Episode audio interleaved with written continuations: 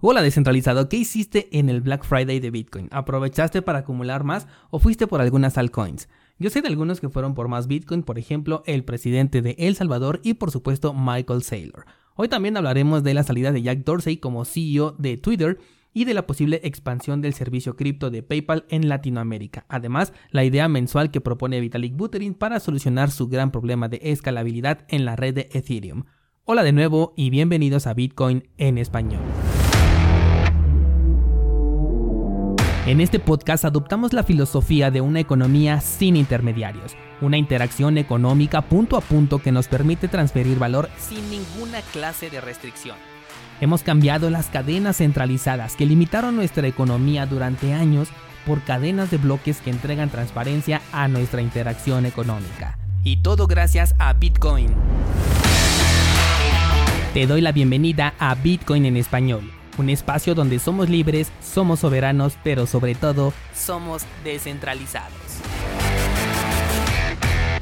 El precio de Bitcoin no ha conseguido superar la resistencia de los 60.000 ni tampoco ha bajado de los 53 de manera definitiva. Pareciera que estamos ante la formación de un pequeño canal, al menos si lo vemos en un gráfico de 4 horas, pero me parece más bien que es la consolidación del precio en busca de un nuevo soporte para tomar impulso nuevamente. Impulso que sigo pensando que se encontrará en los 49 o 50 mil, siendo un excelente punto para tomar fuerza nuevamente porque coincidiría con la media móvil de 200 periodos en el marco temporal de una semana. Si esto sucediera, se convertiría en el cuarto toque de esta media móvil desde que inició el movimiento alcista en marzo 2020 y considerando que el movimiento anterior, es decir, el del 2017, tuvo 7 toques en esta media móvil, con una ligera ruptura entre el toque 2 y 3, mismo caso que en este movimiento de 2021, donde también podemos ver una ruptura entre el toque 2 y 3 de esta media móvil, aunque en esta ocasión fue mucho más fuerte la ruptura que en el 2017.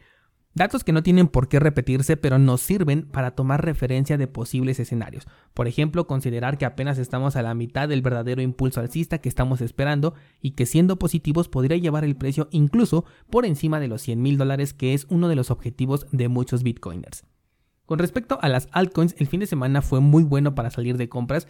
Vi de hecho que algunos descentralizados incrementaron su posición en Cardano, y digo que lo vi porque se movieron algunos números dentro del el pool. Que por cierto, a aquellos que utilizaron el código de Black Friday para suscribirse a cursosbitcoin.com, ya les envié el día de ayer el enlace al formulario con las instrucciones para que me hagan llegar la imagen que quieren mintear y la dirección a la cual quieren que se los enviemos como regalo por el Black Friday. Si eres de los participantes, revisa tu bandeja de entrada, eh, también revisa la bandeja de spam por si es que está ahí el correo y si acaso no te ha llegado, pues ponte en contacto conmigo. Será un token NFT en la red de Cardano gracias a 7pool, que es nuestro pool oficial en donde puedes participar y poner a trabajar tus tokens ADA. Más información en las notas de este programa. Vámonos con las noticias y comenzaremos con PayPal, este procesador de pagos que sigue en la línea de dar a conocer a las criptomonedas a pesar de que puedan ser consideradas como su peor enemigo, y es que son mucho más eficientes que la plataforma de pagos más utilizada al día de hoy. Y es que si bien ya había iniciado operaciones de compraventa de algunas criptomonedas para usuarios en Estados Unidos, ahora se dice que piensan extender este servicio en Latinoamérica. El director general de PayPal en su división latinoamericana dijo que ve un enorme potencial de adopción cripto aquí en Latinoamérica, debido a que permite la interacción económica entre países, incluso en aquellos cuyas restricciones son bastante altas. Supongo que en este caso se refería a Argentina, lugar donde PayPal tiene muchísimos problemas. Y siendo justos, ellos solamente son una empresa que tienen que acatar órdenes. No es que ellos no quieran dar el servicio en dichos países, pues quién no querría que su negocio tuviera más clientes. Pero ese es justo el problema, que es una empresa y el mundo al que nos dirigimos es uno en donde ciertas actividades no se regulen por medio de empresas. Una de esas actividades es la económica a través de las criptomonedas.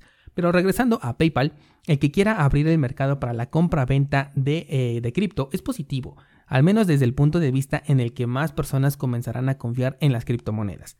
Quizás para nosotros los descentralizados sea mucho más fácil porque nosotros ya mordimos la manzana, para bien o para mal ya estamos dentro del entorno cripto porque estamos convencidos de lo que tenemos aquí.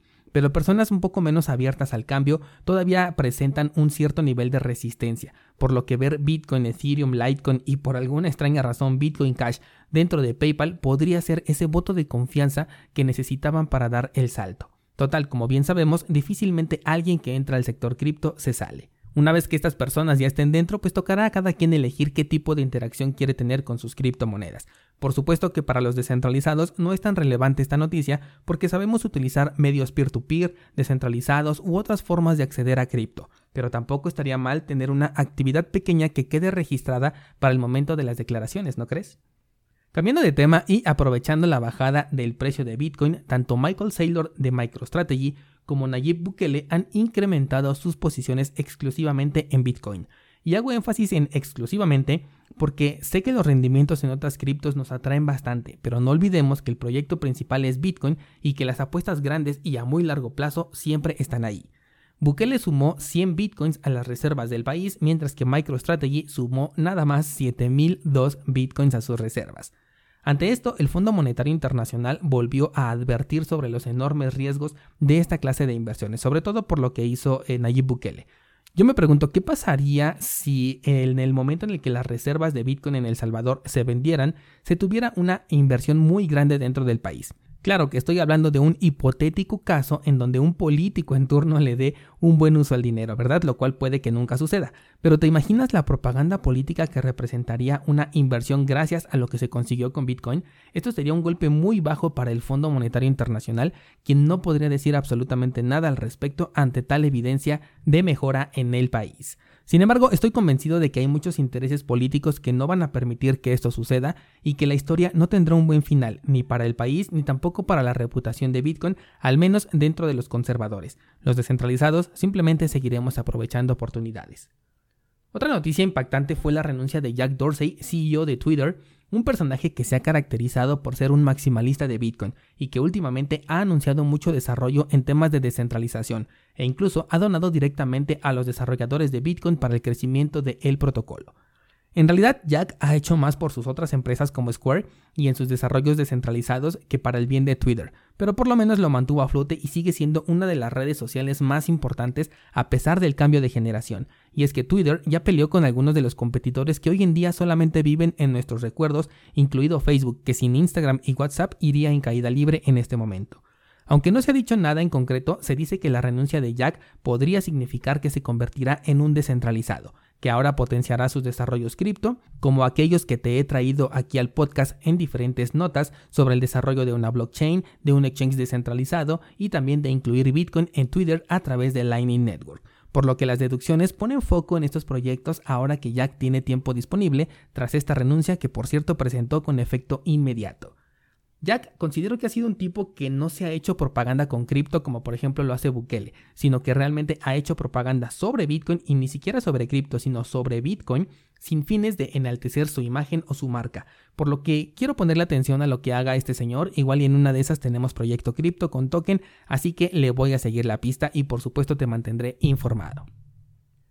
Por último tenemos la aparición mensual de Vitalik Buterin proponiendo una solución al problema que supuestamente ya solucionó con Ethereum 2.0, pero que todavía no veremos hasta que salga. Y es que si antes hablábamos de la propuesta EIP 1559 que ahora ya está activa, ahora la propuesta EIP 4488 se podría convertir en la noticia de los próximos meses, o simplemente podría quedar como todas las otras posibles soluciones que han propuesto desde el año 2016. En esta ocasión está buscando reducir los costos de los paquetes acumulativos, con lo cual se reduciría el costo de gas a pagar. Y es que declara que las soluciones de segunda capa, aquellas que dijo que ya habían salvado a Ethereum hace un par de semanas, cobran una comisión muy alta todavía comparada con lo que podrían llegar a cobrar, que puede ser una reducción considerable. El único detalle de esto es que podría incrementar el tamaño del bloque y de hecho varios desarrolladores ya expusieron su punto de vista al respecto de esta propuesta, mencionando este inconveniente que como bien nos lo ha enseñado Bitcoin Cash no deja nada bueno. Por ahora se sigue planteando todavía la solución y en caso de que se apruebe pues existiría un cambio en la red que no es compatible con la versión actual de Ethereum, por lo que sería una actualización completa en la red. Aunque como hemos visto Ethereum tiene la idea de que si pone castigos a quienes no se actualicen, entonces los nodos voluntariamente van a aceptar la actualización y esto será publicado como un éxito.